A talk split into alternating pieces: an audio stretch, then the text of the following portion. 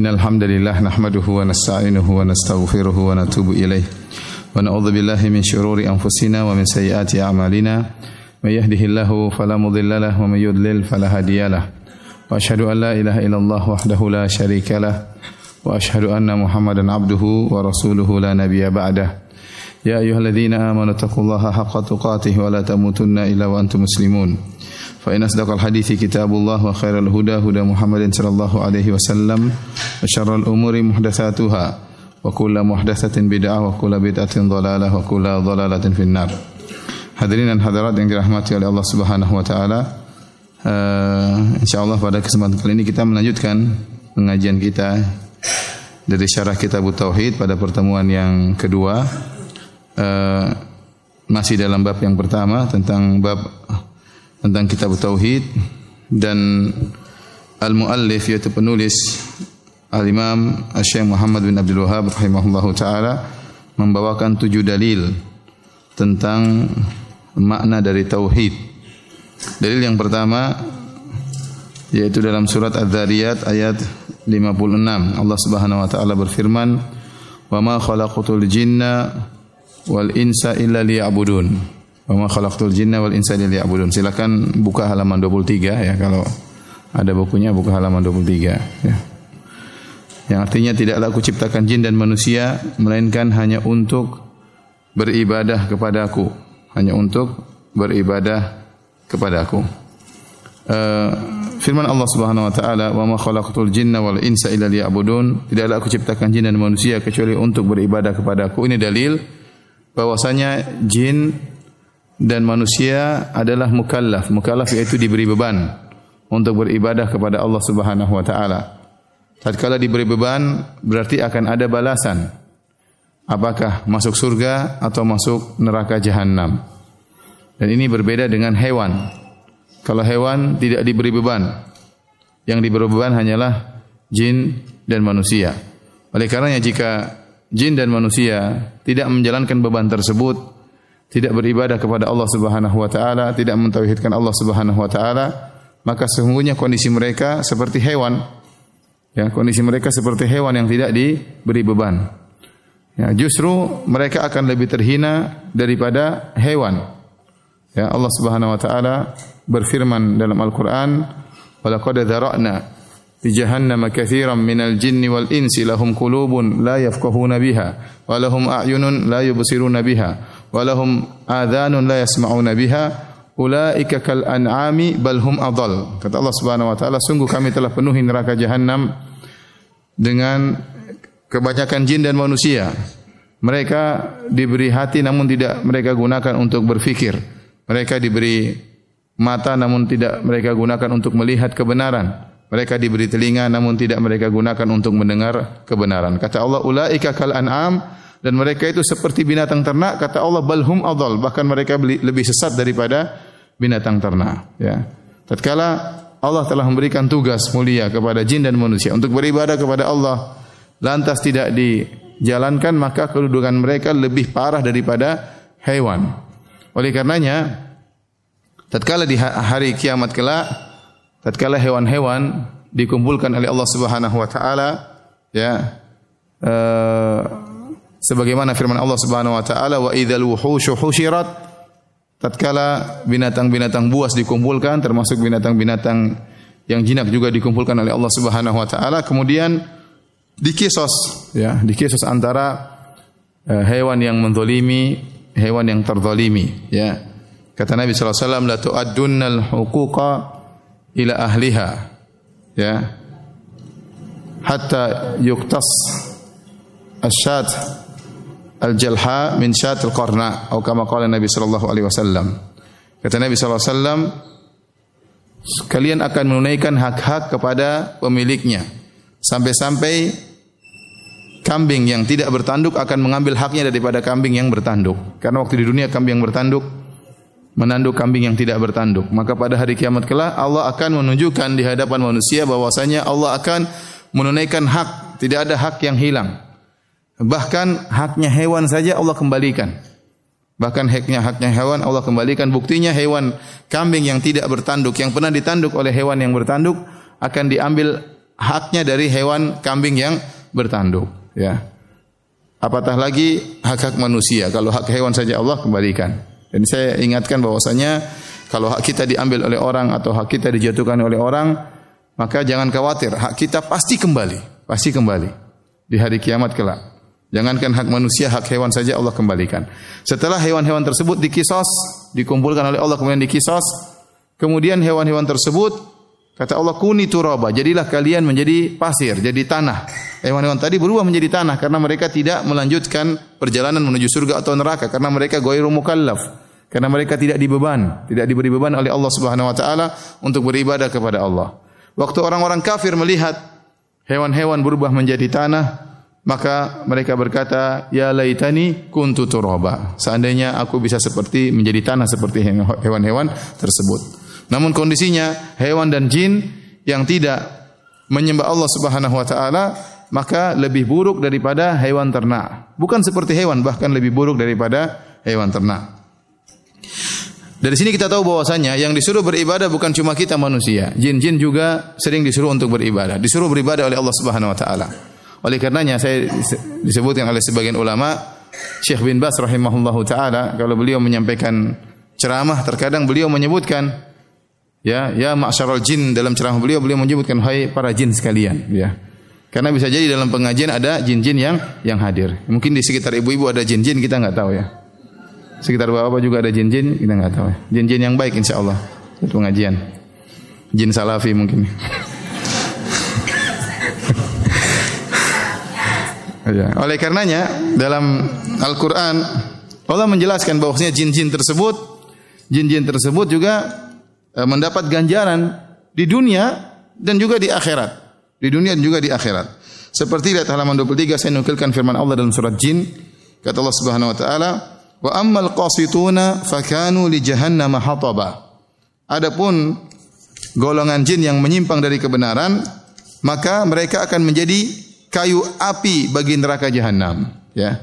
Karena Allah menyatakan neraka jahanam ya waquduhan nas wal hijarah ya bahwasanya bahan bakarnya dari manusia dan juga dari dari batu ternyata jin juga bisa menjadi bahan neraka bakar neraka jahanam. Kemudian kata Allah wa alla wistaqamu ala tariqati la asqainahum ma'an ghadaqa. Seandainya mereka istiqamah di atas jalan yang benar, maka kami akan berikan mereka air yang segar. Maksudnya ini ungkapan dalam bahasa Arab artinya rezeki yang banyak. Jadi para jin kalau mereka bertakwa kepada Allah juga diberi rezeki di dunia seperti manusia. Kata Allah Subhanahu wa taala, "May yattaqillaha yaj'al lahu makhraja wa yarzuquhu min haitsu la yahtasib." Barang siapa yang bertakwa kepada Allah, maka Allah akan berikan solusi baginya, wa yarzuquhu min haitsu la yahtasib dan Allah akan berikan dia rezeki dari arah yang dia tidak sangka-sangka. Jin pun demikian, kalau dia bertakwa di dunia, dia akan mendapatkan rezeki yang banyak. Kalau dia kafir, maka dia akan menjadi penghuni neraka jahanam bahkan menjadi bahan bakar neraka jahanam. Oleh karenanya, jin juga memiliki berbagai macam aliran. Allah berfirman tentang perkataan para jin tentang diri mereka. Allah menukil perkataan para jin, mereka berkata, "Wa anna minna salihuna wa minna duna dzalik, kunna tara'iqa qidada." Kami para jin di antara kami ada yang soleh dan di antara kami ada yang tidak soleh dan kami memiliki jalan-jalan yang berbeda-beda. Kami juga bertorikot-torikot. Bukan cuma manusia yang punya tarekat-tarekat. Jin-jin juga memiliki tarekat-tarekat. Oleh karenanya Ibnu Imam Ibnu Katsir meriwayatkan dengan sanadnya dari Al-A'mash rahimahullah, beliau pernah bertanya kepada jin. Jadi Al-A'mash pernah bertanya kepada jin. Famar rafidhatu fikum wahai jin, bagaimana menurut kalian tentang jin rafidah, jin Syiah di antara kalian? Maka ini jin Salafi menjawab syarruna. ini jin sunnah ya. Jin sunnah. Kata jin sunnah ini orang Syiah ini jin Syiah ini paling brengsek katanya. Paling apa? Paling parah di antara kami. Jadi ada kelompok-kelompok bermacam-macam. Dan ini kenyataan ya. Kalau kita lihat sebagai ada jin Nasrani, ada jin Hindu, ada jin Sufi ya. Ada jin Harokah, ada jin apa namanya? Jin Syiah, ada jin Sunni ya. Nah timbul pertanyaan, kalau kita tahu bahwasanya jin juga diperintahkan untuk beribadah kepada Allah Subhanahu wa taala. Nah, bagaimana cara ibadah mereka? Apakah sama persis dengan manusia atau ada perbedaan? Maka para ulama usul, ahli usul fiqh telah menjelaskan hal ini. Mereka mengatakan ada khilaf di kalangan para ulama, tapi menurut pendapat al-muhaqqiqin yaitu para peneliti di kalangan para ahli usul fikih bahwasanya jelas ada perbedaan antara cara beribadah jin dan manusia meskipun secara global sama tapi secara detail pasti ada perbedaan mengingat kondisi jin dan manusia yang berbeda. Ya, mengingat kondisi jin, jin dan manusia yang berbeda. Apakah perbedaan mereka kita enggak tahu, ya. Apakah perbedaan antara kita dengan mereka kita tidak uh, tidak tahu, ya. Tapi mungkin di antara jin juga ada ahli fikih jin mungkin ada ya. Ada ulama di kalangan jin mungkin juga mungkin juga ada ya. Ya, oleh karena tidak perlu kita tanya Ustaz, jin uh, kalau buang angin wudu atau tidak kita kita enggak tahu. Itu urusan para jin ya. Bukan urusan kita ya. Kecuali kalau Anda ingin punya hubungan dengan jin dan jangan punya hubungan dengan jin ya. Khawatir terjerumus dalam berbagai macam kesyirikan. Intinya kita tidak perlu tahu karena itu bukan urusan kita. Dan kata Nabi wasallam min husni islamil mar'i tarkuhu ma dan di antara keelokan Islam seorang meninggalkan yang bukan urusannya. Taib. Jadi kata Allah Subhanahu wa taala, "Ma khalaqtul jinna wal insa." Tidaklah aku ciptakan jin dan manusia illa liya'budun, kecuali untuk beribadah kepadaku. Nah, apa yang dimaksud dengan ibadah? Ibadah di halaman 25 kata Ibnu Taimiyah rahimahullahu taala, "Al ibadah hiya ismun jami'un li kulli ma yuhibbuhu Allah wa yardah min al aqwal wal a'mal al batinah wal zahirah." Ibadah adalah suatu kata yang mencakup seluruh perkataan dan perbuatan baik lahir maupun batin yang dicintai dan diridhoi oleh Allah Subhanahu wa taala. Seluruh perkara yang dicintai oleh Allah maka itu adalah ibadah. Kalau kita kerjakan dengan penuh ketundukan, maka kita akan mendapatkan pahala di sisi Allah Subhanahu wa taala. Ini adalah definisi ibadah e, berkaitan dengan zat ibadah ya. Jadi semua yang dicintai oleh Allah baik perkara menjalankan ibadah tersebut harus tunduk ya. Ibnu Taimiyah juga berkata tentang ibadah berkaitan dengan kondisi kita tatkala beribadah. Kata beliau ismun yajma'u kamal adh-dhulli wa nihayatahu wa kamal al-hubbi lillah wa nihayatahu. Ibadah adalah satu nama yang mengumpulkan kesempurnaan ketundukan dan puncak dari ketundukan kepada Allah digabungkan dengan kesempurnaan kecintaan dan puncak kecintaan kepada Allah Subhanahu wa taala. Fal hubbul khali an dhullin oleh karenanya sekedar cinta tetapi kosong dari ketundukan atau sebaliknya sekedar tunduk tapi kosong dari rasa cinta maka itu tidak disebut dengan ibadah. Ibadah itu adalah mencakup antara dua perkara, puncak kecintaan dan puncak ketundukan. Nah, kita kalau beribadah kepada Allah, kita tunjukkan hal tersebut. Benar-benar kita cinta kepada Allah dan benar-benar kita tunduk kepada Allah Subhanahu wa taala. Baik. uh, di sini Allah mengatakan, "Wa ma khalaqatul jinna wal insa illa liya'budun." Tidaklah aku ciptakan jin dan manusia kecuali untuk beribadah kepada aku, yaitu kecuali untuk mentauhidkan aku. Ya. Berarti kehidupan kita hukum asalnya adalah beribadah kepada Allah. Karena tujuan utama Allah menciptakan kita adalah untuk beribadah. Kenyataannya kita praktekkan dalam kehidupan kita sehari-hari, waktu yang kita gunakan untuk beribadah tidak banyak. Salat lima waktu, ya, taruhlah dengan wudunya, dengan persiapannya sekali salat mungkin butuh 15 menit, 20 menit. Ya, taruhlah setengah jam, setengah jam kali lima cuma dua setengah jam. Yes. Kita baca Quran paling seperempat jam. Ya. Ibadah-ibadah yang mahdah, ibadah-ibadah yang mahdah hanya membutuhkan waktu yang tidak banyak. Sementara sementara kita sehari 24 jam. Sehari 24 jam. Nah, Allah mengatakan tidaklah aku ciptakan jin dan manusia kecuali untuk beribadah kepadaku. Nah, bagaimana kita bisa menerapkan ayat ini sementara waktu kita untuk beribadah tidak sampai 10 jam per hari. Bagaimana kita bisa menerapkan ayat ini? Maka para ulama menjelaskan caranya adalah kita merubah tradisi kebiasaan kehidupan kita bernilai ibadah. Kita berubah tradisi kehidupan kita yang biasanya ada tradisi kita lakukan bernilai ibadah. Dengan apa? Dengan meniatkannya sebagai ibadah. Seperti kali kita mau tidur, kita berdoa kepada Allah Subhanahu wa taala untuk bisa beristirahat, untuk bisa bangun lagi, untuk bisa beribadah kepada Allah Subhanahu wa taala. Ya. Makanya kita berdoa subhanakallahumma rabbi bika wada'tu jambi wa bika arfa'uh in amsakta nafsi faghfir laha wa in arsaltaha fahfadhha bima tahfadhu bihi ibadaka salihin. Ya Allah, dengan engkau lah aku meletakkan lambungku, dengan engkau lah aku mengangkat lambungku. Kalau kau pegang nyawaku, kau tidak kembalikan lagi nyawaku ke bumi ini, maka ampunilah dosa-dosaku. Dan jika kau kembalikan lagi nyawaku, maka jagalah nyawaku sebagaimana engkau menjaga orang-orang yang saleh. Kita niatkan untuk istirahat supaya bisa beribadah. Jadi tidur kita bernilai ibadah. Kita makan juga demikian, niatkan untuk supaya kuat ibadah. Kita keluar bekerja, niatkan untuk mencari nafkah bagi anak dan istri dan mencari nafkah bagi anak dan istri adalah ibadah yang diperintahkan oleh Allah Subhanahu wa taala, menjalankan kewajiban. Jadi itulah perbedaan antara orang yang berilmu, orang yang ikhlas dengan orang yang tidak berilmu. Orang yang ikhlas yang berilmu perbuatan kesehariannya bisa bernilai menjadi ibadah. Sebagaimana kata Nabi wasallam, "Lasta tunfiqu nafaqatan tabtaghi bi wajhillah illa ujirta 'alaiha hatta luqmata taj'aluha fi fimra'atik."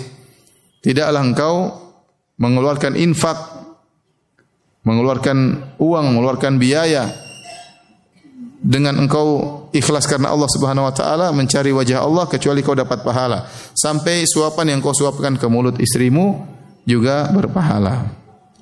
Makanya di sini terutama para laki-laki, bapak-bapak sekalian ya, kalau kita keluar rumah hendak bekerja, niatkan saya menjalankan perintah Allah. Allah yang menyuruh saya cari nafkah buat anak istri. Maka ini semua bernilai pahala. Ibu-ibu juga di rumah ngurus ini, ngurus anak, niatkan pahala, niatkan saya menjalankan perintah Allah untuk patuh kepada suami, ya untuk mengurus keluarga, untuk mendidik anak-anak, semuanya berpahala. Dari sini kita tahu seorang mukmin 24 jam semuanya bernilai pahala.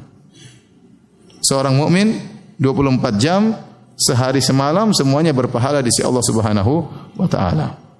Apalagi kalau ternyata dia di siang hari berpuasa misalnya, ya, baik dia berpuasa maka argo pahala jalan terus. Ya, dari dia berpuasa berbuka argo pahala jalan terus. Ya. Jadi kita berusaha menjalankan firman Allah. Wa khalaqtul jinna wal insa illa liya'budun. Tidaklah aku ciptakan jin dan manusia kecuali untuk beribadah kepadaku. Kita berusaha mengisi hari-hari kita untuk beribadah kepada Allah Subhanahu wa taala. Taib. Dalil kedua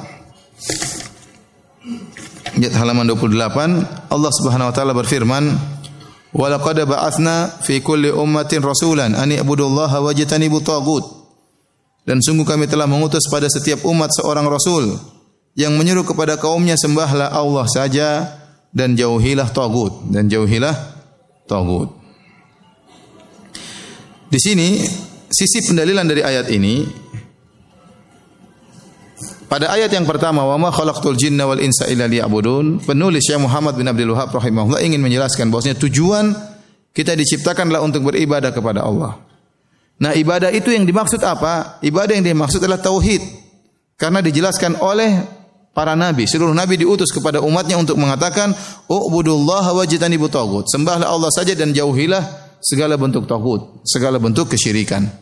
Dan tagut itu kullu ma ubida min dunillah, seluruh yang disembah selain Allah wa huwa radin dan dia ridha. Semua yang disembah kepada dari selain Allah itu adalah tagut dan banyak tagut di alam semesta ini ya. Ada syaitan, ada jin, ada dewa, ya bahkan para nabi ditogutkan padahal mereka bukan togut tapi ditogutkan disembah selain Allah Subhanahu wa taala. Wali-wali disembah ya, batu, pohon dan banyak macam. Maka itulah makna ibadah yang dimaksud Tujuan kita diciptakan adalah beribadah kepada Allah saja dan meninggalkan segala penyembahan selain Allah Subhanahu wa taala. Dan inilah seluruh tujuan nabi. Nabi seluruhnya diutus untuk menyeru kepada tauhid. Nabi seluruhnya diutus untuk menyeru kepada tauhid. Inilah fokus dakwah mereka. Menyeru kepada tauhid dan memperingatkan umatnya dari segala bentuk kesyirikan. Bukannya mereka tidak memperingatkan yang lain, tidak mereka juga peringatkan yang lain seperti Nabi Lut alaihissalam memperingatkan kaumnya dari praktek homoseksual dilarang. Contohnya Nabi Shu'aib juga memperingatkan kepada kaumnya agar tidak melakukan kecurangan dalam menimbang barang dagangan. Tetapi fokus utama mereka adalah apa? Masalah tauhid. Itu fokus utama. Ya. Oleh karenanya dalam suatu hadis Rasulullah SAW bersabda, Al-anbiya'u ikhwatun min allat. Para nabi adalah saling bersaudara satu bapak, ummahatuhum syatta wa dinuhum wahid. Satu bapak ibu mereka berbeda, bapaknya satu, maksudnya agama mereka satu, dinuhum wahid. Kata para ulama menjelaskan hadis ini, al-anbiya'u ikhwatun min allat. Ummahatuhum syatta wa dinuhum wahid. Yang artinya para nabi seluruhnya adalah seperti anak-anak satu bapak lain ibu. Ibunya berbeda, bapaknya satu. Maksudnya apa? Syariat-syariat mereka berbeda, tapi tujuannya satu, sama-sama bertauhid. Sama-sama menuju kepada tauhid. Syariat Nabi Adam tidak sama seperti syariat Nabi Nuh. Syariat Nabi Nuh tidak sama dengan syariat Nabi Musa. Syariat Nabi Musa tidak sama seperti Nabi Isa. Syariat Nabi Isa tidak seperti Nabi Muhammad sallallahu alaihi wasallam. Tetapi seluruhnya kembali kepada satu makna sama-sama menyuruh kepada tauhid. Itulah makna para nabi, ibunya beda, bapaknya satu, maksudnya syariatnya berbeda, ya, tetapi sama-sama menyuruh kepada tauhid. Oleh kerana hadis ini adalah hadis yang menafsirkan tadi firman Allah, ya, Walaqad ba'athna fi kulli ummatin rasulan an ibudullaha wajtanibut tagut. Sungguh kami telah mengutus bagi setiap umat seorang rasul yang menyeru untuk mentauhidkan Allah Subhanahu wa taala. Tidak ada bedanya antara nabi satu dengan nabi yang lainnya. Ya. Dan saya ingatkan ini bantahan yang telak bagi dai-dai pluralisme. Dai-dai pluralisme dan dai-dai liberalisme mereka mengatakan para nabi bersepakat dalam banyak perkara. Perkara-perkara tersebut bukan perkara tauhid menurut mereka. Perkara yang disepakati oleh para anbiya, para nabi adalah masalah-masalah sosial. Kata mereka para nabi bersepakat ya untuk menyuruh kepada keadilan, menyuruh kepada persamaan antara laki dan wanita, menyuruh kepada kebebasan, ya, menyuruh kepada humanisme, kemanusiaan dan seterusnya. Ya. Kemudian mereka menafsirkan firman Allah tatkala Nabi Muhammad SAW berkata dalam Al-Qur'an apa namanya eh, ayat Al-Qur'an Qul ya ahlal kitab ta'alu ila kalimatin sawa. Wahai ahlul kitab, marilah kita menuju kepada kalimat yang satu. Kata mereka kalimat yang satu tadi maksudnya sama-sama kita menuju kepada kemanusiaan, kepada keadilan, kepada persamaan. Dan ini adalah omong kosong yang besar. Tidak benar. Yang benar bahwasanya mereka sepakat dalam apa? Tauhid. Faham? Mereka bersepakat pada kalimat tauhid berdasarkan hadis ini. Al-anbiya ikhwatun min allat ummahatuhum syatta wa dinuhum wahid. Para nabi ya adalah saudara-saudara sebapak ibu mereka berbeda-beda agama mereka satu. Seluruh para ulama yang menafsirkan hadis ini saya nukilkan dalam buku saya tadi seperti Al-Qadhi Iyad, An-Nawawi, Ibnu Hajar, Al-Iraqi, As-Suyuti ya. Semua menjelaskan dinuhum wahid, bapak mereka satu, agama mereka satu maksudnya tauhid. Jadi meskipun syariat mereka berbeda tapi sama-sama menyeru kepada apa? Tauhid. Itu titik poin persamaan antara seluruh para nabi. Memang sama seluruh para nabi juga menyeru kepada keadilan, juga menyeru kepada uh, apa namanya keadilan, kemanusiaan. Tapi bukan keadilan dan kemanusiaan dan persamaan versi orang-orang pluralisme. Mereka mengatakan para nabi menyeru kepada persamaan, keadilan, kemanusiaan, tapi versi pluralisme, kebebasan versi pluralisme dan ini salah. Ya. Para ambia seluruhnya menyeru kepada perkara-perkara sosial ini, tapi yang paling poin utama adalah menyeru kepada apa? Tauhid. Berdasarkan firman Allah, "Walaqad ba'atsna fi kulli ummatin rasulan." Sungguh kami telah mengutus pada setiap umat seorang rasul yang menyeru kepada tauhid. Oleh karenanya, tatkala uh, Nur Khalis Majid CS dalam bukunya Fikih Lintas Agama mencoba menafsirkan firman Allah, "Ya ahlal kitab ta'alu ila kalimatin sawa'." Wahai alul kitab sekalian, marilah menuju kepada satu perkataan yang sama. Kata mereka inilah poin kesamaan. Poin kesamaan maksudnya masalah sosial tadi. Ini adalah bentuk uh, pemahaman yang ngawur. Ya. Karena orang-orang liberal itu kalau sudah berdalil dengan ayat, mereka sering putuskan ayat tidak dilanjutkan. Seperti orang mabuk yang kemudian masuk ke masjid, kemudian melarang-larang orang sholat, memaki-maki orang sholat dengan berkata, ngapain kalian sholat? Karena Allah berfirman, apa? Fawailul lil musallin. Celakalah orang-orang yang salat. Tidak dilanjutkan ayatnya. Padahal selanjutnya alladzina an salatihim apa? Sahun. Itu orang yang lalai dari salat, itu baru celaka. Sama ayat ini, qul ya ahlal kitab ta'alu ila kalimatin sawa. Wahai ahlul kitab, marilah kalian menuju kepada perkataan yang sama. Maksudnya apa? Allah lanjutkan, Allah na'budu illallah. Janganlah kalian menyembah kecuali hanya kepada Allah. Wala nusyrika wala yusyrika ba'duna ba'dhan. Ya, wala wa Allah ta'ala buda ila Allah. Kemudian kata wala ya uh, wala nusyrika billahi syai'a wa la yattakhidha ba'duna ba'dhan arbaba min dunillah.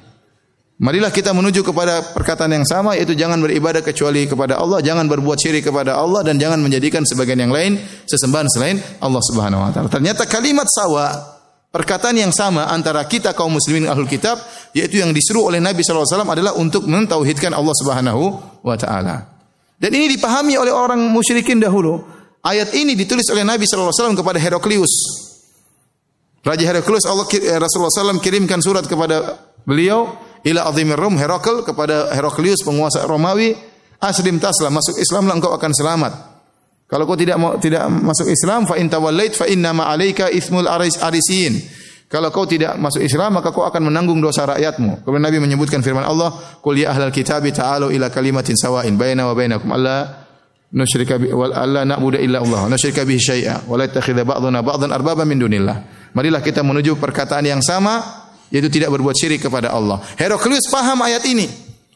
Bahwasanya untuk bisa menuju kepada kalimat yang sama harus masuk Islam. Dan dia tidak mau masuk Islam.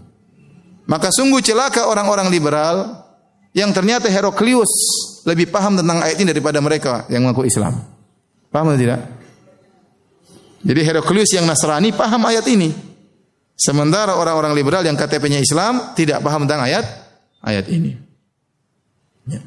Jadi saya ulangi ya, titik poin sama di antara para ambia seluruhnya adalah menyuruh kepada tauhid. Bukan berarti mereka melalaikan yang lain, tidak mereka juga berbicara tentang sosial, tentang kemanusiaan, tentang keadilan. Tapi poin yang paling utama adalah masalah mentauhidkan Allah Subhanahu wa taala.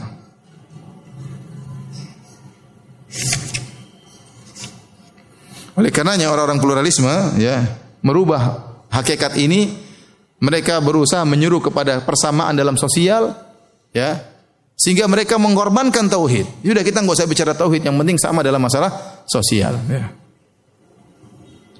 Kalau begitu percuma kerjaannya Nabi Sulaiman alaihissalam kirim surat kepada Ratu Bilqis ya.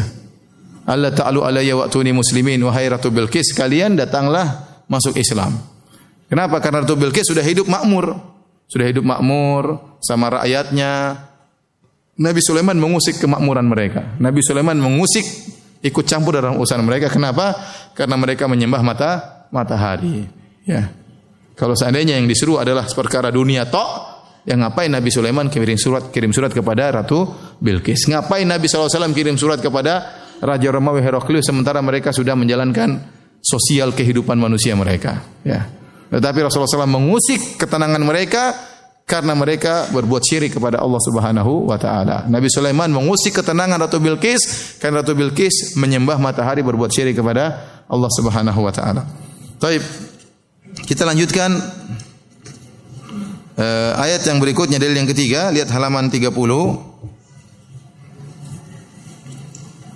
Kata Allah Subhanahu wa taala, "Wa qadara rabbuka alla ta'budu illa iyyahu wa bil walidaini ihsana." Dan Tuhanmu telah memerintahkan supaya kamu jangan beribadah kecuali hanya kepada Allah dan hendaknya kamu berbuat baik kepada ibu bapakmu dengan sebaik-baiknya. Imma yablughanna indakal kibara ahaduhuma aw kilahuma fala taqul lahumu uffin wala tanharhuma.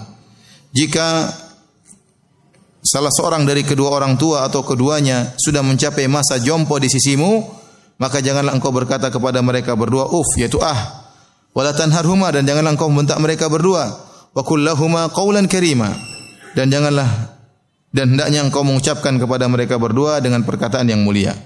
Waqfid lahuma janahadh-dhulli minar rahmah. Rendahkanlah ya dirimu di hadapan kedua orang tua dengan penuh kasih sayang. Wa qur rabbirhamhuma kama rabbayani shaghira. Dan berdoalah ya Rabbku rahmatilah mereka berdua sebagaimana mereka berdua merawatku tatkala masih kecil.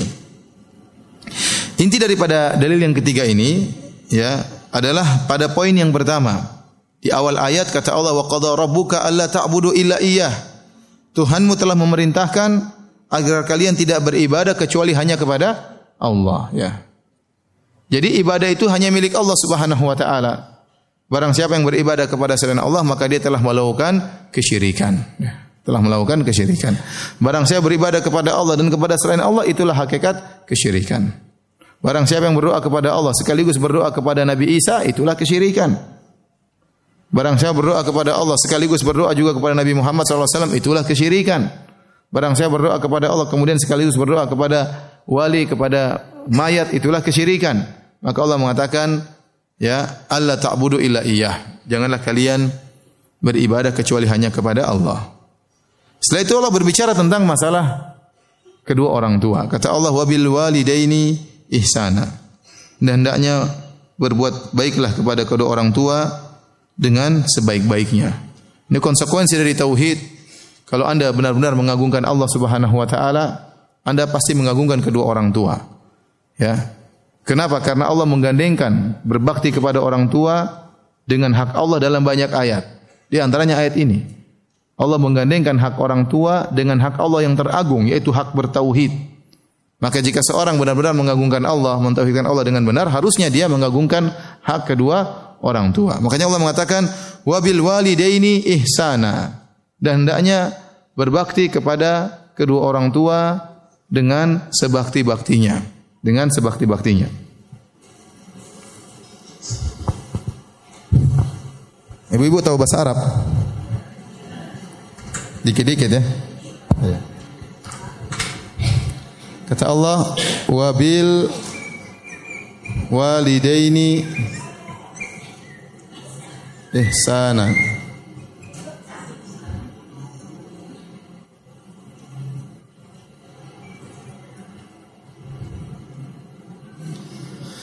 Kalau dalam bahasa Arab wabil walidaini ihsana ini secara i'rabnya adalah maf'ul mutlak.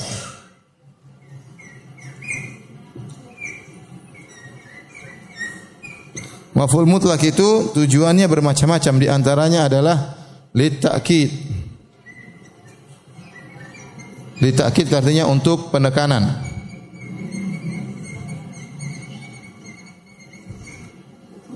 Ya. Contohnya saya berkata darabtu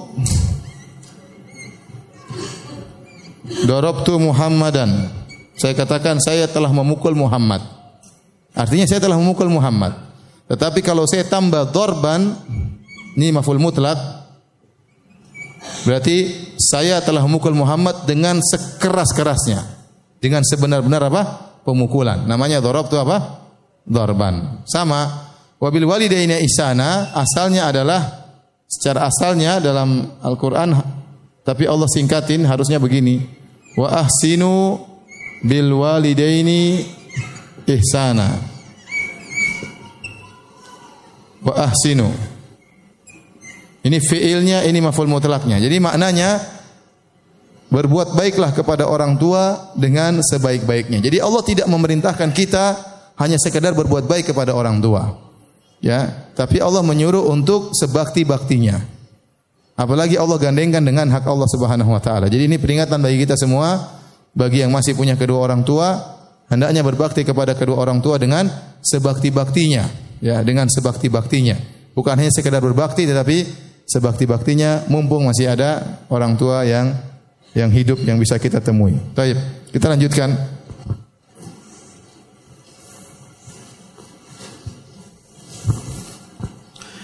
Oleh karenanya dalam banyak ayat Allah gandengkan antara hak Allah dengan hak kedua orang tua. Lihat halaman 31 saya nukilkan ya. Seperti dalam surat Al-Baqarah ayat 83. Kata Allah, "Wa id akhadna mitsaqa bani Israil la ta'buduna illa Allah wa bil walidaini ihsana."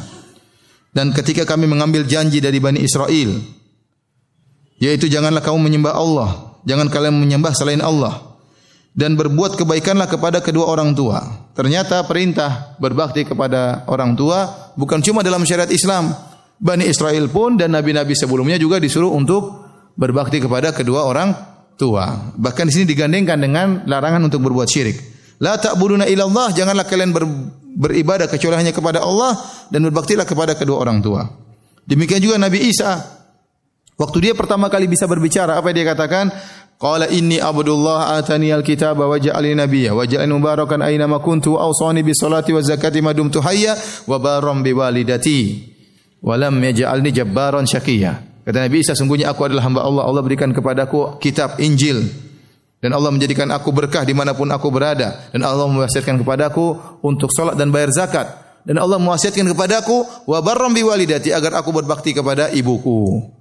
Walam yaj'alni jabbaran syaqiyya dan Allah tidak menjadikan aku sombong dan angkuh untuk tunduk kepada kedua orang tuaku. Allah larang Nabi Isa untuk sombong dan angkuh di hadapan orang orang tua. Kenapa? Kalau engkau sombong wahai Isa, kau akan syaqiyya, kau akan celaka. Kau akan celaka.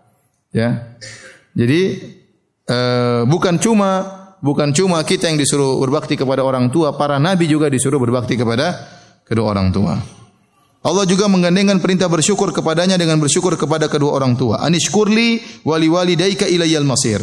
Bersyukurlah kepadaku dan berterima kasihlah kepada kedua orang tua. Allah suruh berterima kasih kepada Allah sekaligus berterima kasih kepada kedua orang tua. Harus tahu diri ya. Anda dulu dirawat oleh orang tua dalam perut orang tua setengah mati ayah ibu merawat kita maka kita harus tahu diri berterima kasih kepada kedua orang tua. Kemudian Nabi SAW juga berkata, Ridho Rabbi fi ridhol walid, wa sakhatul Rabbi fi sakhatil walid. Keriduan Allah berada pada keriduan orang tua. Ya.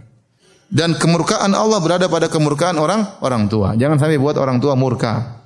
Tapi buatlah orang tua ridho, ayah dan ibu kita ridho kepada kita.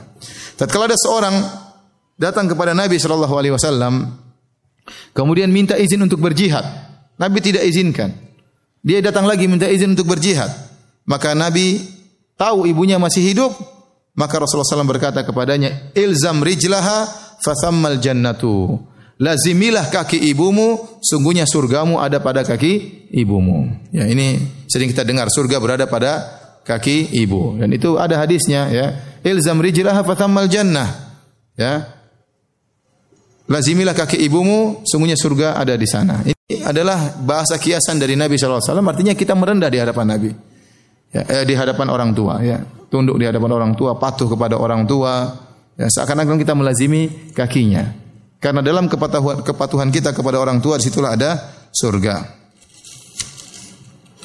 Lihat dalam ayat ini kita kembali kepada ayat ya.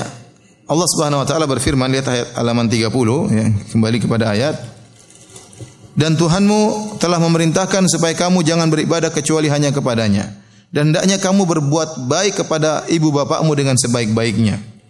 Jika salah seorang di antara keduanya atau kedua-duanya sampai berumur lanjut dalam pemeliharaanmu. Jadi indaka itu dalam pemeliharaanmu. Indaka artinya dia tinggal bersamamu. Ini kata para ulama dalil seorang berusaha agar orang tuanya hidup bersama dia. Karena tatkala dia membiarkan dia membawa orang tuanya tinggal di rumahnya, dia telah membawa pintu surga ke rumahnya. Ya. Jangan malah over-over lempar-lempar ke kakak atau adik. Ini kejadian banyak kejadian seperti kamu ajar yang ngurus ibu, kamu ajar kenapa ibu cerewet ibu ini ibu ini namanya orang tua. Ibu-ibu sekarang nanti juga besar cerewet kalau sudah tua. Ya. Dulu nuduh orang tua cerewet, nanti ibu juga kalau sudah tua pada cerewet. Ya. Sekarang aja belum tua sudah pada cerewet, apalagi kalau sudah tua. Oleh karenanya itu sudah kondisi yang umum. Orang tua kalau sudah tua mereka apa? Cerewet ya. Ngomong banyak, kemudian ngomel-ngomel. Akhirnya sang anak tidak sabar Apalagi didukung sama istrinya. Sudah jangan saya enggak mau tinggal sama ibumu ya. Didukung sama istrinya untuk durhaka kepada orang tua. Akhirnya orang tuanya tidak mau tidak boleh tinggal di rumahnya ya. Padahal Allah memotivasi agar orang tua tinggal bersama bersama kita, ayah atau ibu. Kecuali kalau kita sudah tawarkan, ibu enggak mau, itu lain cerita. Ada ibu-ibu yang sangat baik. Kita tawarkan, "Bu, tinggal di rumah, Bu." Ibu belum bisa, ibu masih rindu pingin tinggal di rumah lama, banyak kenangan tidak bisa ditinggalkan. Itu lain cerita. Ini kita sudah tawarin. Ada ibu lagi, bu tinggal di rumah sama saya. Ibu takut nanti menyinggung istrimu. Lebih baik kita jauh tapi kita saling sayang daripada satu rumah nanti bertengkar. Ada ibu yang mengerti seperti itu ya. Oleh karenanya, tapi kita tawarkan. Ya, jangan kita bilang alhamdulillah ibu enggak mau di rumah, jangan. Ya, pintu surga kita lepaskan, pintu surga bawa ke rumah ayah dan ibu ya sabar dengan apa yang mereka uh, lakukan ya. Oleh karenanya Allah mengatakan indaka ya.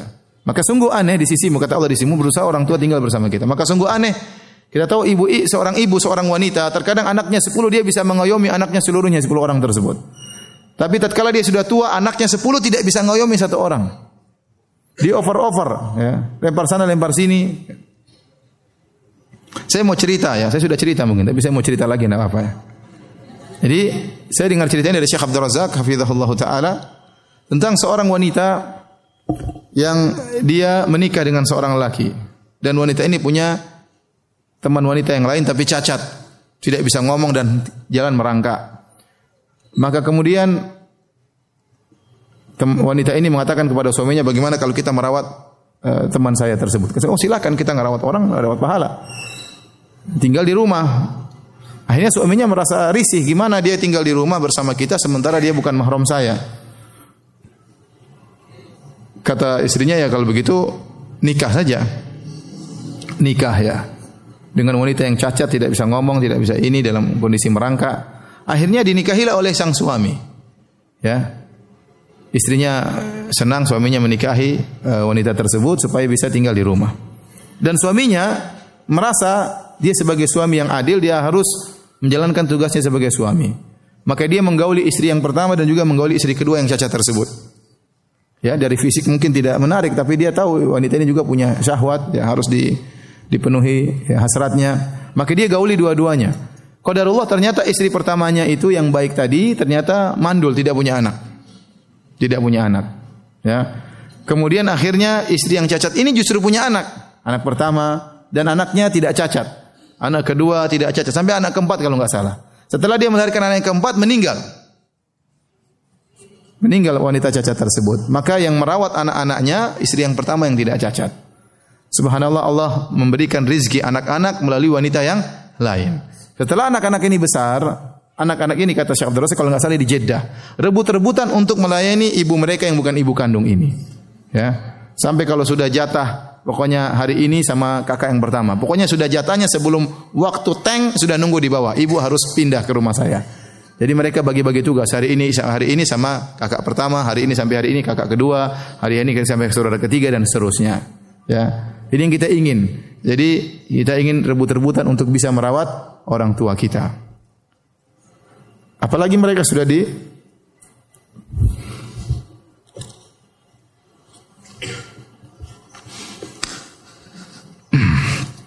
uh, hadirin dan hadirat yang dirahmati oleh Subhanahu wa taala, jadi seorang berusaha mengizinkan orang tuanya untuk tinggal bersamanya kecuali kalau orang tuanya tidak mau dengan alasan tertentu maka kita hormati perasaan orang tua ya. Karena orang tua juga punya pandangan sendiri punya pendapat sendiri. Yang penting kalaupun mereka tidak tinggal bersama kita kita harus tetap terus uh, menyokong membantu dengan semampunya.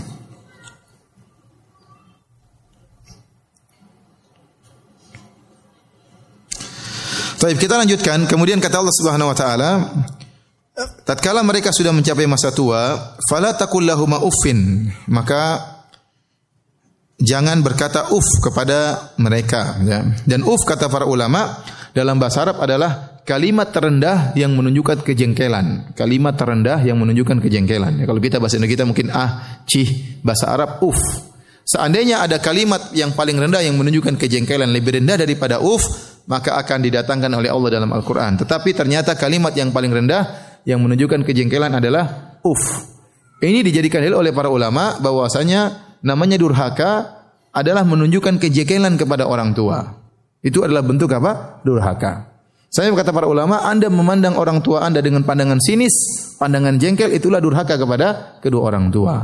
Ya, ya tidak boleh kita mengucapkan kalau kita pun jengkel kita pendam. Ya, jangan kita marah di depan orang tua, kita bisa nasihati orang tua dengan kata-kata yang baik. Jangan menunjukkan kejengkelan ya. Karena bentuk jengkel dengan uf saja Allah larang.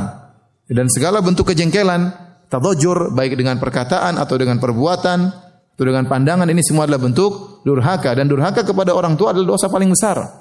Seorang harus mengerti akan hal ini ya.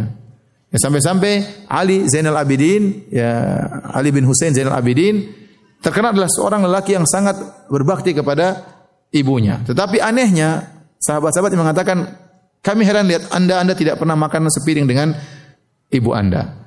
Kata dia saya tidak berani makan sepiring dengan ibu saya. Saya khawatir tatkala saya makan ada makanan yang dilirik oleh ibu saya, saya diluan makan makanan tersebut.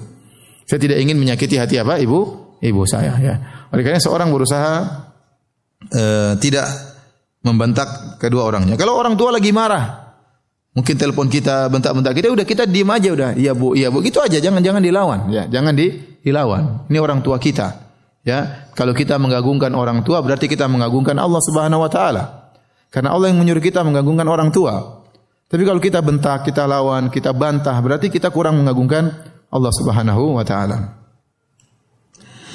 Wala tanharhuma dan janganlah membentak keduanya. Wa qul lahumu qawlan karima dan ucapkanlah bagi keduanya perkataan yang mulia. Artinya apa? Kita berusaha memilih-milih kata tatkala berbicara dengan orang tua. Sebagaimana kalau kita bisa memilih-milih kata tatkala berbicara dengan teman, berbicara dengan kawan, berbicara dengan bos, berbicara dengan ustaz dengan kata-kata yang enak, maka orang tua lebih utama. Anda menghormati orang tua lebih utama daripada menghormati ustaz, ya. Ya, tidak ada dalilnya dalam Al-Qur'an menghormati ustaz, ada dalilnya? Enggak ada, tapi Al-Qur'an menghormati orang tua banyak dalilnya, ya. Kalau kita berbicara dengan dengan ustaz dengan ustaz, assalamualaikum ustaz, mohon maaf saya punya pertanyaan. Kita bisa mengatur kata dengan baik. Kenapa dengan orang tua tidak bisa? Ya. Kenapa dengan orang tua tidak bisa? Maka kita berusaha merendahkan diri ya di hadapan orang tua jangan angkuh. Ada seorang alim ulama ya uh, kalau tidak salah namanya Mansur bin Mu'tamir ya. Dia memiliki murid-murid ya ngajar ilmu hadis ya. Uh, tatkala tiba-tiba dia lagi mengajar murid-muridnya, ibunya keluar dengan suara keras mengatakan, "Wahai Mansur, si fulan menghendaki engkau untuk menjadi hakim dan kau tidak mau fata'ba dan kau tidak mau dibentak oleh ibunya." Ibunya orang awam, sementara Mansur orang yang alim. Maka Mansur hanya menundukkan kepalanya, sama sekali tidak berani menatap ibunya. Ya, ini tidak mengatakan, "Bu, Ibu enggak ngerti ya. Kalau jadi hakim itu berat. Bisa masuk neraka gara-gara jadi hakim. Saya tidak mau jadi hakim. Dia tidak mau ngomong begitu, dia diam aja. Ya. Maka jangan kita merasa angkuh di hadapan ibu kita. Ibu kan ngerti, ibu kan dulu jadul. Kita kan zaman sekarang lain ya. Jangan samakan dengan zaman ibu, enggak. Ibu enggak ngerti tentang masalah masalah kerjaan, ibu enggak ngerti. Udah kita kalau kita tolak dengan bahasa yang halus, jangan merendahkan, jangan sekali sedikit pun mengucapkan kata-kata yang menunjukkan kita merendahkan apa? Orang tua. Tidak ngertilah, tidak inilah, tidak pahamlah, jangan. Meskipun anda sudah mencapai gelar tertinggi, anda harus menghormati kedua orang tua. Eh, Al-Imam Abu Hanifah rahimahullah ta'ala punya ibu, ya, pernah bertanya, punya masalah, bertanya kepada Al-Imam Abu Hanifah. Dan Abu Hanifah sudah berfatwa, dia tidak mau dengar. Kata ibunya, saya tidak mau dengar kecuali dari si Fulan. Si Fulan itu di masjid, pandai berorasi tapi ilmunya tidak kurang, ilmunya kurang. Dan orang yang paling alim di zaman tersebut al-Imam Abu Hanifah. Semua orang tahu yang paling alim Imam Abu Hanifah. Ya. Makanya ada perkataan ulama ashadun nasi fil alim ahluhu. Orang yang paling kurang menghargai seorang alim biasanya keluarganya sendiri. Biasanya keluarganya sendiri, ya. Ada seorang ustadz mungkin uh, orang-orang hormat sama dia, tapi mungkin dia diomel-omel sama kakaknya, diomelin sama adiknya, diomelin sama istrinya, diomelin sama orang tuanya. Padahal sama orang lain semuanya hormati dia, semuanya orang ya, tapi demikianlah kenyataannya. Terkadang orang alim itu yang paling kurang menghargai dia adalah keluarganya sendiri. Nah, Al-Imam Abu Hanifah rahimahullahu taala orang alim terkenal dan ibunya tahu dia alim tapi ibunya tidak mau dengar fatwanya, maunya dengar dari orang lain. Maunya dengar dari orang lain, orang itu karena pintar berorasi mungkin ibunya senang dengar ceramahnya padahal ilmunya enggak ada. Akhirnya dia minta Abu Hanifah untuk ngantar dia. Abu Hanifah ngantar, ngantar ke orang alim tersebut. Mungkin orang alimnya masih ceramah, Abu Hanifah mungkin duduk mendengarkan. Ya bayangkan orang alim, ulama besar dengar ceramah orang yang yang ilmunya kurang ya. Setelah itu Abu Hanifah datang kepada orang alim tersebut mengatakan wahai fulan ini ibu saya mau bertanya kepada engkau tentang satu permasalahan. Loh, kau enggak tanya sama kamu? Dia maunya sama kamu. Ya udah, makanya saya antar dia karena dia ingin bertanya sama kamu. Akhirnya ya sudah, apa sih ini? Ibunya tanya kepada orang ini, eh gimana ada masalah begini-begini, bagaimana jawabannya? Kata orang ini, menurut anda bagaimana Abu Hanifah? Apa fatwa kalau begini? Kata Abu Hanifah jawabannya gini. Kata ya itu jawabannya kata. jawabannya itu. Jadi tapi Al-Imam Abu Hanifah dengan tawaduknya menemani ibunya. Ya. Padahal dia tahu jawabannya dan dia tahu kapasitas orang tersebut tidak memiliki ilmu dibandingkan dengan dengan dia. Tetapi karena rendah hati di hadapan ibunya, maka dia pun membantu ibunya. Ya. Seperti ada juga kisah di zaman Utsman radhiyallahu anhu ada seorang salaf yang dia memiliki uh, korma. Waktu itu korma lagi mahal. Korma lagi mahal. Tiba-tiba ibunya ingin makan jumar. Jumar itu jantung korma. Diambil dari batang korma. Kalau ingin diambil jumar tersebut, korma tersebut harus ditebang dibelah, diambil jantung korma dan enak. Jadi harus mati dulu. Ibunya tahu-tahu ingin makan tersebut sementara korma lagi mahal-mahalnya. Maka dia pergi ke pohon korma tersebut, dia tebang kormanya untuk ambil jumarnya untuk dikasihkan kepada ibunya. Orang-orang pada mencela dia. Kamu kok tahu korma lagi mahal, kok malah dirusakin ditebang? Kata dia, ibu saya lagi pingin makan ini dan kebetulan saya mampu. Saya khawatir suatu saat ibu saya ingin sesuatu, saya tidak mampu menghadirkannya. Oleh karenanya ikhwan dan akhwat, kalau ibu kita ingin sesuatu dan ibu kita jarang minta-minta ya. Ya, kita juga harus mengerti jangan tunggu ibu minta apa yang ibu kira-kira orang tua kita, bapak kita, ibu kita memerlukan dan kita mampu kita sediakan tanpa harus meminta. Orang tua terkadang punya rasa malu untuk minta kepada anaknya, sementara kita enggak punya malu kalau minta sama orang orang tua. Ya. Ya kalau kita tahu kira-kira dia butuh ini, bu, kita tawarkan, bu mau ini enggak, mau ini enggak, enggak, enggak, ini. tanya tawarin terus. Jangan tunggu dia minta, dia punya harga diri juga. Ya, jangan tunggu dia minta. Kalau kita mampu kita sediakan sebelum dia dia minta. Kalau pas dia lagi minta berarti lagi kepingin. Kalau kita punya kita penuhi. Jangan kita tunda-tunda, ya. Jangan kita tunda-tunda. Karena ada suatu saat ibu kita minta sesuatu, ayah kita minta sesuatu, kita enggak mampu. Ada suatu saat ibu kita enggak bisa lagi minta sama kita, dia sudah meninggal dunia, ya. Oleh karena mumpung dia masih hidup, masih meminta kepada kita, ini pahala luar biasa. Lebih daripada bersedekah kepada anak yatim, daripada dakwah kepada yang lain, ini paling top ini bersedekah kepada orang tua. Pahala paling besar. Maka orang harus cerdas, tahu pintu surga mana yang paling besar. Pintu surga paling besar adalah berbakti kepada kedua orang tua, menyenangkan hati kedua orang tua. Ya. Tapi hadirin hadirat yang dirahmati oleh Allah Subhanahu wa taala, maka berusaha seorang lemah lembut kepada orang tua berkata-kata yang terbaik. Kata Allah, "Wakhfid lahu ma janaha dzulli minar rahmah." Rendahkanlah dirimu dengan penuh kasih sayang kepada kedua orang tuamu. Wa qur rabbirhamhuma kama rabbayani shaghira. Dan doakanlah kedua orang tuamu selalu, ya Rabbku rahmatilah mereka berdua sebagaimana mereka berdua merawatku tatkala masih kecil. Ingat itu, ya. Ingat doa ini. Kama rabbayani saghira. Sebagaimana mereka berdua merawatku tatkala masih kecil. Ya. Mungkin kita lupa dulu kita kecil seperti apa. Ya. Ya. Kita lupa dulu kita. Tapi saya rasa kenangan kita masih ada. Orang tua yang gendong kita, orang tua yang nyuapin kita, orang tua yang mandikan kita. Saya rasa kenangan kita belum hilang meskipun kita sudah berumur sekian. Itu tidak boleh kita lupakan. Kalau Anda lupa bagaimana kebaikan orang tua Anda waktu masih kecil, ingat bagaimana istri Anda sekarang tatkala mengandung putra Anda, ya. Tahu bagaimana susahnya istri Anda. Demikianlah ibu Anda dulu seperti itu. Kita bisa rasakan kalau anak kita sakit luar biasa. Oh, istri kita nangis-nangisnya luar biasa, tidak bisa tidur. Ya. Ya, susah ya. Maka orang tua dulu kira-kira seperti seperti itu ya. Saya punya anak saja sekarang umur dua setengah tahun, Abdul Razak ya. Kemarin beberapa hari yang lalu panas ya. Subhanallah nggak bisa tidur. Nanti tahu-tahu gini, Umi, Umi, seru gosok-gosok. Ini pinter seru gosok-gosok. Kata istri saya, kayak nenek-nenek aja digosok. Tapi istri saya nggak bisa tidur akhirnya. Dikit-dikit dia minta apa? Digosok. Di sini eh, orang tua kita dulu seperti itu. Gosok-gosokin apa ya? Gosok-gosokin anak kita waktu masih kecil. Dulu kalau kita uh, kalau kita takut, siapa yang kita teriakin? Pasti mama ya nggak ada kita bilang ya Allah ya Robi nggak ada dulu. Dulu kita teriak apa? Mama. Kalau udah peluk mama kayaknya dunia ini milik kita semuanya sudah. Ya. Sekarang kita lupakan orang tua kita yang mungkin sudah jompo, sudah tua. Tidak boleh seperti itu ya. Jadi kita berusaha berdoa dan sebagian bahkan sebagian salah mengatakan setiap kita sholat setelah tasyahud jangan lupa baca doa ini. Rabbi gufirli wali walidayya warahmuma kama rabbayani saghira. Ya berusaha dalam setiap sholat karena orang yang paling utama kita doakan adalah kedua orang tua kita ya. Ya, kedua orang tua kita. dan baik mereka masih hidup maupun setelah meninggal meninggal dunia. Tayyib, kita lanjutkan hadis yang eh, atau dalil yang keempat. Kata Allah Subhanahu wa taala, "Wa'budullaha wa la tusyriku bihi syai'a." Sembahlah Allah saja dan jangan berbuat syirik sama sekali kepada Allah.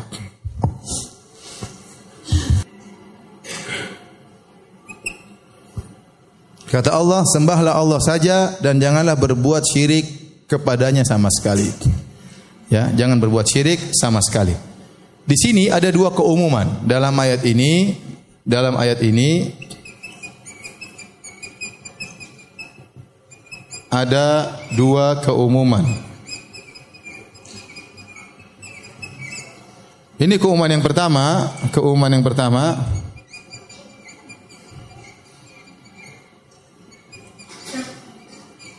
Dan ini keumuman yang kedua.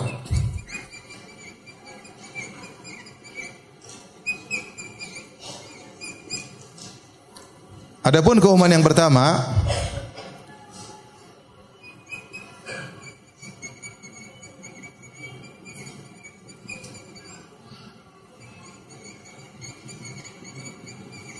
Ada kaedah dalam uh, usul fikih bahwasanya setiap fiil, setiap kata kerja ini verb kata kerja dia pasti mengandung masdar, masdar dan waktu. Jadi kalau kata kerja fiil madhi ya kata apa itu? Maksud yang menunjukkan masa lalu ya. Fiil madhi menunjukkan masa lalu itu menunjukkan masdar yaitu perbuatan plus waktu masa lalu. Seperti daraba Muhammadun ya, contoh Doroba Muhammadun ya. Doroba atau doroba uh, Muhammadun. Muhammad memukul. Doroba Muhammadun. Ini fi'il madhi. Ini fi'il apa? Al-madhi. Berarti kalimat doroba ini mengandung apa? Kata uh, perbuatan dorban plus plus waktu al-madhi. Waktu masa lampu. Madhi. Jadi perbuatan pemukulan tersebut terjadi di masa lampau. Kalau saya bilang yadribu Muhammadun yadribu Muhammadun ini fi'il mudhari. Fi'il apa? Al mudhari. Al mudhari dan ini menunjukkan uh, perbuatan dorban dorb atau dorban plus al mustaqbal atau yang sekarang. Atau artinya uh, Muhammad sedang memukul atau Muhammad akan me memukul. Pemukulan tetap ada pada fi'il madhi maupun fi'il mudhari terjadi pemukulan yang berbeda hanyalah waktunya. Kalau daraba artinya telah memukul, pemukulan telah terjadi. Kalau yadribu artinya sedang memukul atau akan apa? Memukul. Tetapi intinya kedua fi'il ini mengandung kata perbuatan, dorban yang dalam bahasa Arab namanya masdar. Namanya masdar. Nah, kalimat la tusyriku bihi syai'a kita turunkan ini la tusyriku bihi. La tusyriku bihi. Ini ada fiil nahi ada fiilnya dan ini kalau kita keluarkan masdarnya jadi isyrakan isyrakan bihi. Syirik artinya jangan berbuat syirik. Nah, isyrakan bihi ini adalah isim nakirah. Isim nakirah maksudnya tanwin. Maksudnya apa? Tanwin. Ibu-ibu, ibu-ibu enggak ngerti ya? Udah nonton aja, nonton aja. Nonton aja tanwin. Nah, dalam kaidah usul fikih, kalau ada isim tanwin nakirah ini datang dalam konteks penafian atau konteks persyaratan, maka memberikan faedah keumuman. Dan ini konteks kalimatnya larangan, wala tusyriku bihi. Dan janganlah kalian berbuat apa? Kesyirikan. Berarti ini isim nakirah datang dalam konteks penafian memberikan faedah keumuman. Sehingga kalau kita artikan Wala tusyriku bihi itu artinya sama dengan jangan berbuat kesyirikan apapun. Paham? Apakah syirik besar besar atau kecil atau nampak atau tersembunyi dan lain-lain. Faham? Jadi datu syirik kubi artinya jangan berbuat kesyirikan apa pun, baik syirik besar maupun syirik kecil, syirik yang zahir maupun yang khafi, yang nam tersembunyi syirik apa pun. Ini keumuman yang pertama dari sisi jenis kesyirikan. Dari sisi dari sisi apa?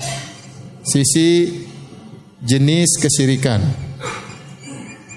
Di buku saya tulis juga kan, Bu? Iya. Ya. Ini saya biar menjelaskan lebih jauh. Keumuman yang kedua dari kalimat syai'an. Dan saya katakan tadi, isim ini tanwin atau tidak? Tanwin nakirah. Nakirah kalau datang dalam bentuk penafian sama dia juga memberikan apa faedah? Keumum, keumuman. Dan kita bilang namanya syirik itu mengambil tandingan selain Allah digandengkan bersama Allah. Syirik itu syarikat adalah mengambil tandingan selain Allah digandengkan bersama Allah. Nah, kita sekarang sisi sisi kedua keumuman dari sisi tandingan. Dari sisi ya siapa? Tandingan bagi Allah. Maka mencakup syai'an apakah yang disembah selain Allah adalah nabi atau wali atau malaikat atau jin apa lagi? Pohon. Terus pintar ibu-ibu ya. Apa lagi? Hah? Pohon, batu, kemudian apa? Bata. kemudian apa? Hah? Sunan. Apa lagi? Habib. Siapa lagi? Hah? Kebanyakan dan lain-lain. Paham?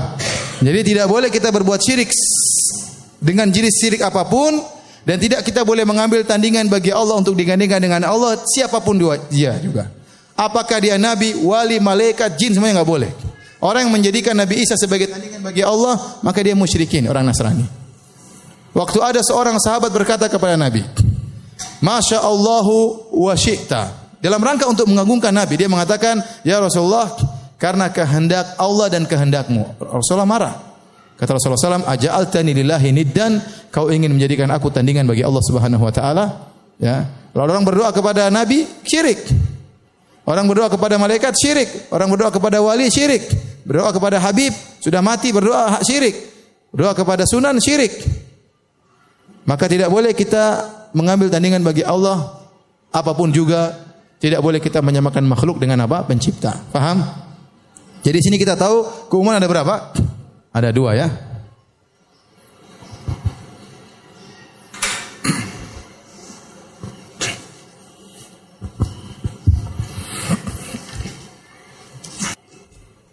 Sudah Ibu? Sudah ya sampai sini aja ya.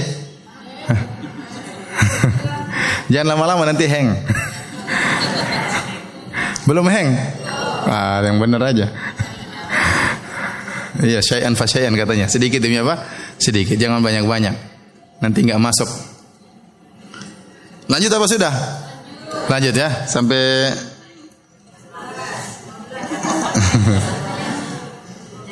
Sepuluh menit lagi. Taib. Habis ini tanya jawab nanti biar tahu ya bahlul atau enggak akan ketahuan. Taib. Kita lanjutkan ayat berikutnya. Dalil yang keberapa? Yang kelima. Lihat halaman 35 dan sampai 36. Saya bacakan ayatnya. Qul ta'alau atlu ma harrama rabbukum alaikum. Katakanlah wahai Muhammad, marilah ku bacakan. Katakanlah Muhammad kepada mereka orang-orang musyrikin. Atlu ma harrama alai rabbukum alaikum. Akan aku bacakan apa yang diharamkan oleh Tuhanmu kepada kalian. Allah tusyriku bihi syai'a. Janganlah kalian berbuat syirik kepada Allah. Wabil walidaini ihsana dan hendaknya kalian berbakti kepada kedua orang tua. Wala taqtulu auladakum min imlaq dan janganlah kalian membunuh anak-anak kalian ya karena kalian takut kemiskinan. Nahnu narzukukum wa iyyahum karena kami yang beri rezeki kepada kalian dan beri rezeki kepada mereka. Kalian yang rezeki adalah kami, anak-anak kalian juga yang beri rezeki adalah Allah Subhanahu wa taala. Wala taqrabul fawahisha ma dhahara minha wa ma batan. Janganlah kalian mendekati perbuatan keji yang nampak maupun yang tersembunyi. Wala taqtulu nafsal lati haramallahu illa bil haqq. Dan janganlah kalian membunuh jiwa yang diharamkan oleh Allah kecuali pembunuhan tersebut ada dasarnya seperti kisos dan yang lainnya. Dzalikum wasaqum bihi la'allakum taqilun. Demikianlah Allah mewasiatkan kepada kalian agar kalian berfikir. Wala taqrabu malal yatimi illa billati hi ahsan hatta yablugha ashuddah. Dan janganlah kalian mendekati, mengolah harta anak yatim kecuali dengan pengolahan yang terbaik. Sampai sang yatim sudah mencapai dewasa. Wa auful kaila wal mizana bil qist. Dan penuhilah timbangan dan takaran dengan adil. La nukallifu nafsan illa wusaha dan kami tidak membani seorang di luar kemampuannya. Wa idza qultum fa'dilu walau kana dha qurba. Jika kalian berucap maka ucapkanlah dengan keadilan meskipun terhadap karib kerabat. Wa bi ahdillahi aufu dan tunailah tunaikanlah janji Allah. Dzalikum wasaqum bihi la'allakum tadhakkarun. Inilah wasiat yang Allah berikan kepada kalian agar kalian uh, ingat. Wa anna hadha sirati mustaqiman fattabi'uhu. Dan inilah jalanku yang lurus maka ikutilah. Wala tattabi'us subula fatafarraqu bikum an sabili. Jangan kalian mengikuti jalan-jalan yang lain, maka kalian akan terpisah, terlepas dari jalan Allah yang benar. Dzalikum wasaqum bihi la'allakum tattaqun. Inilah wasiat yang Allah berikan kepada kalian agar kalian bertakwa. Taib. Uh, apa sisi pendalilan dari ayat ini? Ayat ini Allah memerintahkan Nabi untuk menyebutkan perkara-perkara yang haram. Jadi kalau kita ngaji harus dua-duanya kita sampaikan, perkara-perkara yang halal, perkara-perkara yang baik yang dapat pahala, kita juga ingatkan perkara-perkara yang haram yang berdosa. Ya. Jadi Nabi SAW munzir wa mubashir. Memberi peringatan dan juga sebagai pemberi kabar gembira. Ya, kalau ada ngaji cuma mubashir aja gembira-gembira terus, motivasi terus tidak pernah menyebut yang haram ini juga salah. Kalau ada kajian yang sangar terus, haram-haram terus disampaikan, enggak ada yang baik-baiknya, ini juga salah. Harus dua-duanya, makanya targhib wa tarhib, memotivasi dan juga memberi peringatan. Ya. Motivasi dan juga memberi apa? Peringatan. Sebagai contoh, harus digabungkan dua-duanya. Ada sebagian ulama saya pernah dengar dia cerita begini. Seandainya Anda ya menyampaikan kepada anak Anda, "Wahai anakku, kalau kamu sholat berjamaah, setiap kali sholat berjamaah saya kasih 10 real. Kasih 35 ribu. Anaknya akan semangat atau tidak? Semangat. Setiap sholat dia hadir. Pokoknya kalau saf pertama 10 real. Oh anaknya semangat. Karena setiap sholat dapat 10 real bapaknya. Dia hitung-hitung sudah seminggu ya. Sudah 10 kali dia sholat. Beli ada 100 kali dia sholat. Sudah berapa? Sudah 100 kali 10 sudah 1000 real. Setelah 100 kali sholat dia tagih sama ayahnya. Ya. Mana? Katanya sekali sholat 10 rial. Saya sudah 100 kali sholat saat pertama. Akhirnya kasih berapa? 1000 rial. Setelah itu, terus nak, saya nggak mau sholat lagi. Sudah cukup 1000 rial katanya. sudah cukup. Nah, ini salah. Seandainya ayahnya bilang, kamu kalau sholat dapat 10 real, kalau nggak sholat dikurangi 5 real, nah ini baru dia sholat terus. Karena ada targib dan ada tarhib. Ada motivasi dan juga apa? peringatan. Ya, maka dia akan sholat terus. Nah, kalau nggak sholat dikurangi lima real. Ya. Maka demikian pula dalam berdakwah harus ada tabsyir wal indar. Ada beri kabar gembira kita bicara tentang surga, berbicara tentang fadilah, keutamaan sholat ini, keutamaan ini, keutamaan Kita juga berbicara tentang masalah keharaman untuk dijauhi. Ya. Dan keharaman yang pertama yang hendak dibacakan oleh Nabi kepada orang-orang musyrik adalah syirik kepada Allah. Apa kata Allah? Kul ta'alau. Katakanlah wahai Muhammad kepada mereka, kemarilah. Sini saya membacakan kepada kalian. Atlu ma harrama rabbukum alaikum. Aku akan bacakan kepada kalian apa yang Allah haramkan kepada kalian. Sini, inilah daftar haram-haram. Jangan cuma tahu yang boleh-boleh, yang daftar haram juga ada. Keharaman pertama yang Nabi sampaikan, Allah tusyriku bihi syai'a. Jangan berbuat syirik kepada Allah. Jadi kalau kata para ulama tauhid adalah awalul wajib alal mukallaf perkara yang paling pertama harus diketahui oleh orang yang ditugaskan oleh Allah untuk beribadah harus tahu yang pertama wajib adalah tauhid. Maka saya katakan juga perkara yang pertama yang harus diketahui yang haram adalah apa? Kesyirikan. Seorang harus paling ngerti tentang tauhid dan juga paling harus ngerti tentang masalah kesyirikan. Ya. Makanya kalau kita buka surat Al-Baqarah dari ayat pertama, maka pertama larangan yang datang dalam surat Al-Baqarah kita baca Al-Qur'an dari Al-Fatihah dan seterusnya adalah larangan kesyirikan. Pada ayat 21. Ya ayuhan budu. Perintah pertama tauhid. Yang pertama cerita alif lam mim dzalikal kitabul la raiba fihi hudal muttaqin. Kemudian seterusnya, seterusnya, seterusnya cerita orang munafik, orang munafik, seterusnya sampai kemudian datang perintah pertama tauhid. Ya ayuhan nasu ubudu rabbakumul ladzi khalaqakum wal ladzina min qablikum la'allakum tattaqun. Wahai manusia sekalian sembahlah Rabb kalian telah menciptakan dan mencipta orang sebelum kalian agar kalian bertakwa. Alladzi ja'ala lakumul arda firasya was samaa'a binaa'a wa anzala minas samaa'i ma'an fa akhraja bihi minats thamarati rizqan lakum. Yang telah menciptakan kalian, telah menurunkan hujan, telah memberikan jadikan bumi sebagai hamparan. Allah sebutkan nikmat-nikmat, setelah itu Allah sebutkan larangan pertama. Fala taj'alu lillahi andadan wa antum ta'lamun. Kalau begitu perkaranya, janganlah kalian mengambil tandingan-tandingan bagi Allah. Jangan kalian berbuat kesyirikan padahal kalian tahu segala, segala kenikmatan, segala rezeki dari Allah Subhanahu wa taala. Jadi kesyirikan adalah keharaman yang pertama yang harus diingatkan. Lihat di sini, setelah itu Allah menyebutkan dosa-dosa besar. Setelah syirik kata Allah, jangan bunuh anakmu. Bunuh anak dosa besar atau tidak? Dosa besar. Jangan berbuat zina. Jangan bunuh orang, ya. Jangan mengolah harta anak yatim untuk kau makan sendiri, tidak dengan pengolahan yang baik. Jangan uh, kemudian kata Allah, jangan mengurangi timbangan, jangan mengurangi takaran. Ya. Jangan lupa dengan perjanjian kepada Allah. Semuanya dosa-dosa besar yang Allah sebutin. Tapi dosa besar pertama yang Allah sebutkan apa? Jangan berbuat apa? Syirik. Yang menajubkan dari ayat ini, ibu-ibu yang perhatikan dan bapak yang, yang dirahmati Allah Subhanahu wa taala. Perhatikan, Allah menyebutkan tentang rentetan keharaman-keharaman. Di sela-sela rentetan keharaman Allah selipin satu perintah. Berbaktilah kepada kedua orang tua. Ya atau tidak? Coba perhatikan ayatnya. Katakanlah Muhammad, marilah aku bacakan apa yang diharamkan kepadamu oleh Tuhanmu. Janganlah kamu persukan sesuatu dengan dia. Berbuat bakti kepada orang tua itu haram apa harus? Harus. Ini perkara harus Allah selipkan di tengah-tengah berbagai macam keharaman. Artinya, ya, jangan durhaka kepada orang tua. Ya, bahasanya sama, jangan durhaka kepada orang tua, tapi Allah menggunakan lafal perintah, berbaktilah kepada kedua orang tua. Padahal maksudnya jangan durhaka kepada orang tua, ya. Karena kalau tidak kalau durhaka mungkin banyak orang tidak lakukan, tapi berbakti orang banyak tidak lakukan.